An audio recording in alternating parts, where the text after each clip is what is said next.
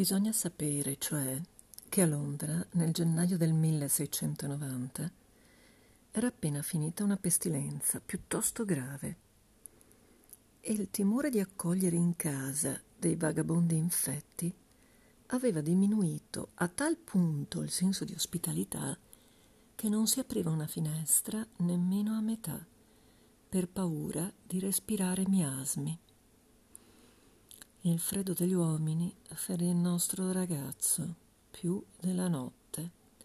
Era una freddezza voluta e gli strinse il cuore, come non gli era accaduto nella solitudine precedente.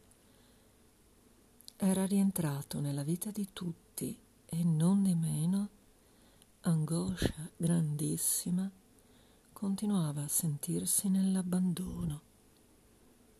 La crudeltà del deserto gli era apparsa logica, ma la spietatezza della città gli sembrava troppo mostruosa.